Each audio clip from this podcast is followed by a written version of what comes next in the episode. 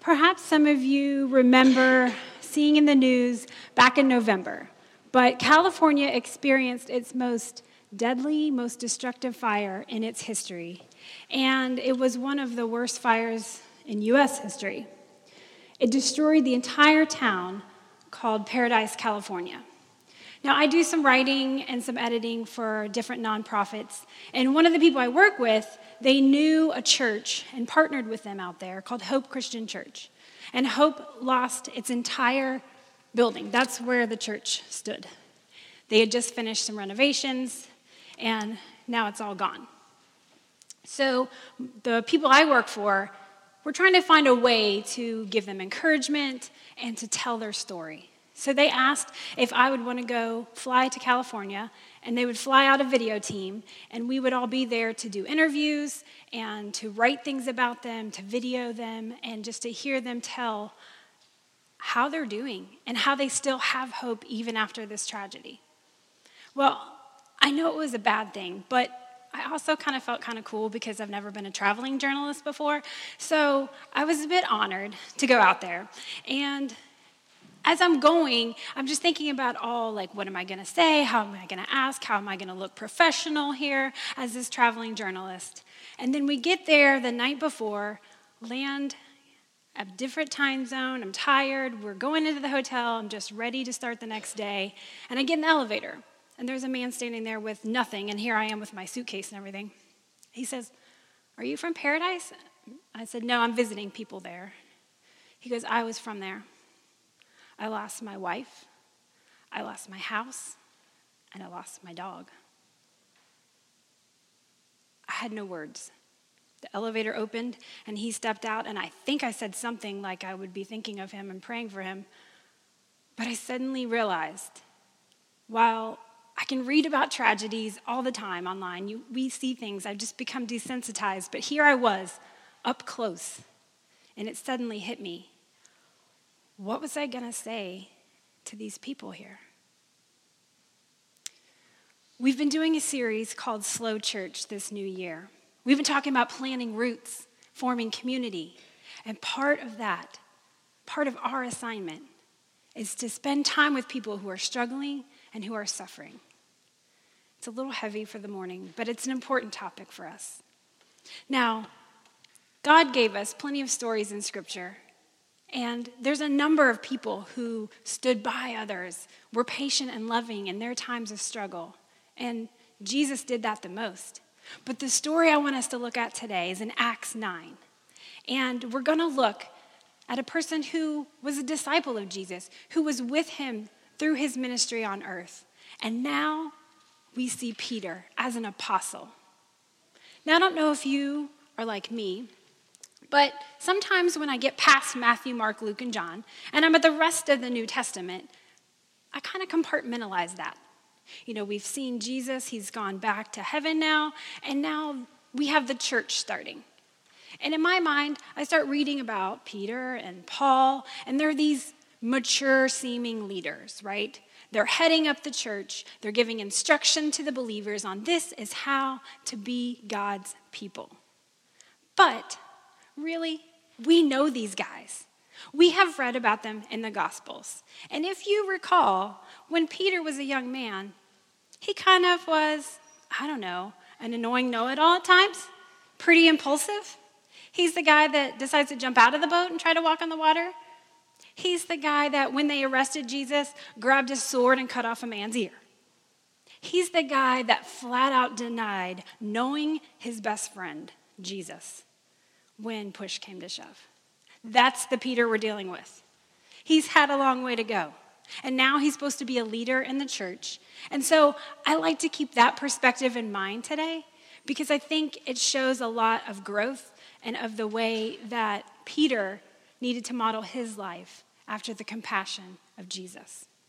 So, we're going to look at verse 32 at the beginning. But to set this scene, I want us to note that the church was meeting at people's houses, they were scattered. They had originally scattered because of persecution. Now they are trying to figure out how to be a church. How do you live in the way of Christ? And the further they were from Jerusalem, they were a little farther away from the apostles and their guidance. So we see Peter was traveling about the country, and he was going to visit these churches in order to give them instruction, to check in on them, and to see how this new venture called church was going. So, as Peter traveled about the country, he went to visit the Lord's people who lived in Lydda. Now, he's not just writing to them here, he's not being his impulsive self. It takes some determination, some deliberation to go and plan this journey to visit with churches. So that's number one. Number two is he sees that they could use in person encouragement. Maybe these believers struggled with the decisions they make. They're supposed to be Christ like. Okay, well, Jesus isn't on earth anymore. How do we keep being Christ like? What does that mean? Maybe they started to doubt was Jesus just a new trend or was it lasting truth? I think it helped these believers to have someone come in person to give them encouragement and guidance. Because it means a lot when someone shows up and is present, don't you think? Have you ever had that happen to you? Maybe you were making a decision and you just needed someone to stand there while you spewed out all of the options so you could figure out what to do. Maybe you were in a time of transition and everything in your life was changing. So you needed that one solid, consistent person in your life that wasn't going to move. Maybe you were dealing with a tragedy yourself and you needed someone to show up and just cry with you. Now, when I was out in Paradise, California, the group of us that went, we couldn't fix anything. I didn't have any building skills. I couldn't buy them a new home. It was me and this other group of people, and we could just simply encourage. We could give hugs, we could pray, we could listen. And it didn't feel like much, just to be honest. But Stan, the minister that we met with, he said, Thank you. Just by being here, You've given me new life, new encouragement, new energy. Look around you. Who needs you to simply show up? Let's keep going. We're actually going to notice that Peter, we're going to skip over a few verses. He did a miracle while he was in Lydda, but we're going to look at a town nearby. Meanwhile, five miles away, there was another group of faithful believers who were meeting in a town called Joppa. And we're introduced to a woman named Dorcas. It's okay, you can laugh. I mean, I giggle inside every time I say Dorcas, so I'm just going to go by Tabitha. That was her other name, okay? It's apparently a beautiful name for a woman who lived back in the day. Okay, let's look at verse 36. Read with me.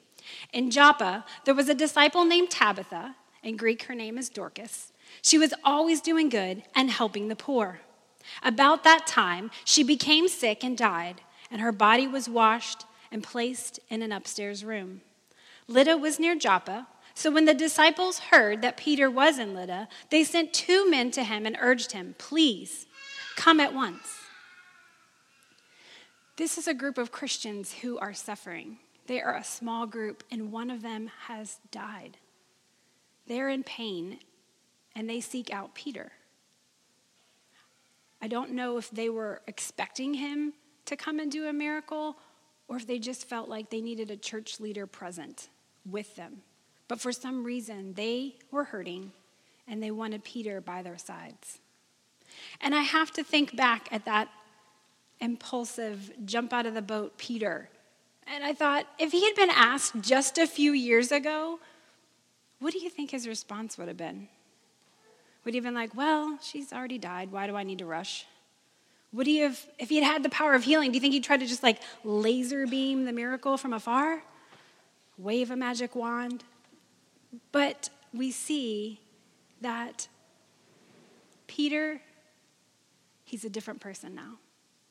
And I want to note that the authors of Slow Church, a book that we have been reading together, some of us, say that if we are avoiding suffering, it dilutes our witness to our Lord Jesus, who took our suffering on himself. When we can't enter the sufferings of our sisters and brothers and neighbors, the Christ we embody in our neighborhoods is a shallow distortion of the Jesus we encounter in Scripture. So Peter encountered that amazing Jesus. And so I think that he's put aside his impulsive ways and he's beginning to look like his rabbi. It would have been easy for Peter to say he had another agenda. He might have had a list of things to do where he was and didn't want to travel for five miles away. Um, you know, it's not the most exciting thing to leave and go be with the hurting. And every day it's easy for us to look the other way. I'll just tell you this morning, I was so wrapped up in my own agenda that I didn't stop and pause and care for some people who were dealing with some frustration this morning. I did it myself as I'm studying my own sermon. It's easy to look the other way. But you know what? It doesn't take flying across the country to do something for people who are struggling. Just a couple of weeks ago, I met Kennedy, who visited with us for the first time with Josh. They're students at NKU. If you haven't met them, say hello. Her first week here, they didn't grab a cup of coffee and run up the stairs. They encountered two older women who were visiting Echo also for the first time. And these women were at the bottom of our beautiful staircase with lots and lots of stairs. And one woman had a walker. And I'm sure they just had these thoughts in their mind how am I going to get up there? Kennedy and Josh just swooped right over and said, We can help. Got her walker, got her things so that her friend could give her support, and they made their way up the stairs. I imagine it was a slower walk than they normally would have taken up the stairs on their own. But they were patiently being Christ to those two women that day. And it was a beautiful example for me. And maybe they haven't thought about it since, but after church that day, those two women said several times to me, We're just so grateful someone helped us here because we really enjoyed this service. We're just called to be present, to be aware, and do the small things that can make someone's life easier. So let's keep going. I'm on my wrong page here. We're going to keep going and look at verse 39 and see when Peter was present. Let's see what he did. Peter went with them, and when he arrived, he was taken upstairs to the room. All the widows stood around him, crying and showing him the robes and other clothing that Dorcas had made while she was still with them. Now let's look closer. Peter isn't grabbing a sword here, he is standing still and he is listening to Tabitha's friends, to their stories, to their grieving hearts. It's just a sentence, but you can just see they're telling him stories and he is receiving those. And as he stands among the believers, I wonder if his spidey sense is tingling, if he's remembering that not long ago, he and his own family were suffering. His mother in law was ill. And Jesus had spent a very busy day at the synagogue teaching and healing. But when he heard that Peter's mother in law was ill, and he was there and spent time in their home and healed her. And now Peter has the opportunity to provide the same compassion. Because Peter had studied in the very presence of compassion for three years. He had seen Jesus not just perform miracles, but hurt with the hurting. Jesus wept with Martha and Mary, even though he was knew he was getting ready to raise Lazarus from the dead. He spent time in their pain and didn't run from it. Peter is modeling his mentor here and entering into suffering in the patient way of Jesus. Have you ever pulled back a little bit when you see someone suffering? I mean, it's uncomfortable to draw close. And maybe you feel like, well, you're not a trained counselor, you're not a pastor, what can you say? It's okay, just text someone and say you're praying. Ask them if they want to hang out and act normal for a while if they've been through something tragic. Maybe you don't need to say anything at all. Just sit wait, and listen. It might feel awkward at first. It probably always will feel awkward. That's okay. Push through the awkwardness. When I was in California, I felt awkward, uh, but I want to show you this picture. This is what was needed of me. There's Stan sitting in front of his burnout trunk, truck. You see a camera guy and the sound guy, and there's me So the director told me, okay, Stan needs to look this direction for this video angle, and he needs to talk to someone and tell this story. You squat here and just let him talk to you. I will tell you, it was humbling. So humbling. I just sat there and I was supposed to listen, receive Stan's story as he told the details of the day, of the fear, of talking on the phone with his worship minister who was stuck in traffic and fire was on either side and he wasn't sure if he was going to hear from her again. He spoke all of these words, and all I had to do was listen. Let's finish up our story from Acts 9. Peter sent them all out of the room, and then he got down on his knees and prayed. Turning toward the dead woman, he said, Tabitha, get up. She opened her eyes, and seeing Peter, she sat up. He took her by the hand and helped her to her feet.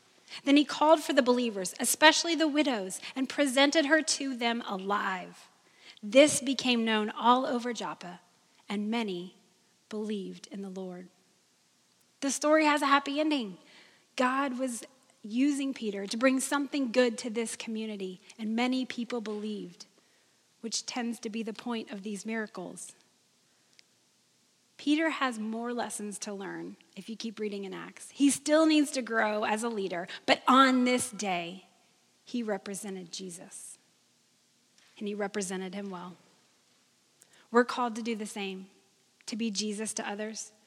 When people are struggling in pain, people here in this congregation need you.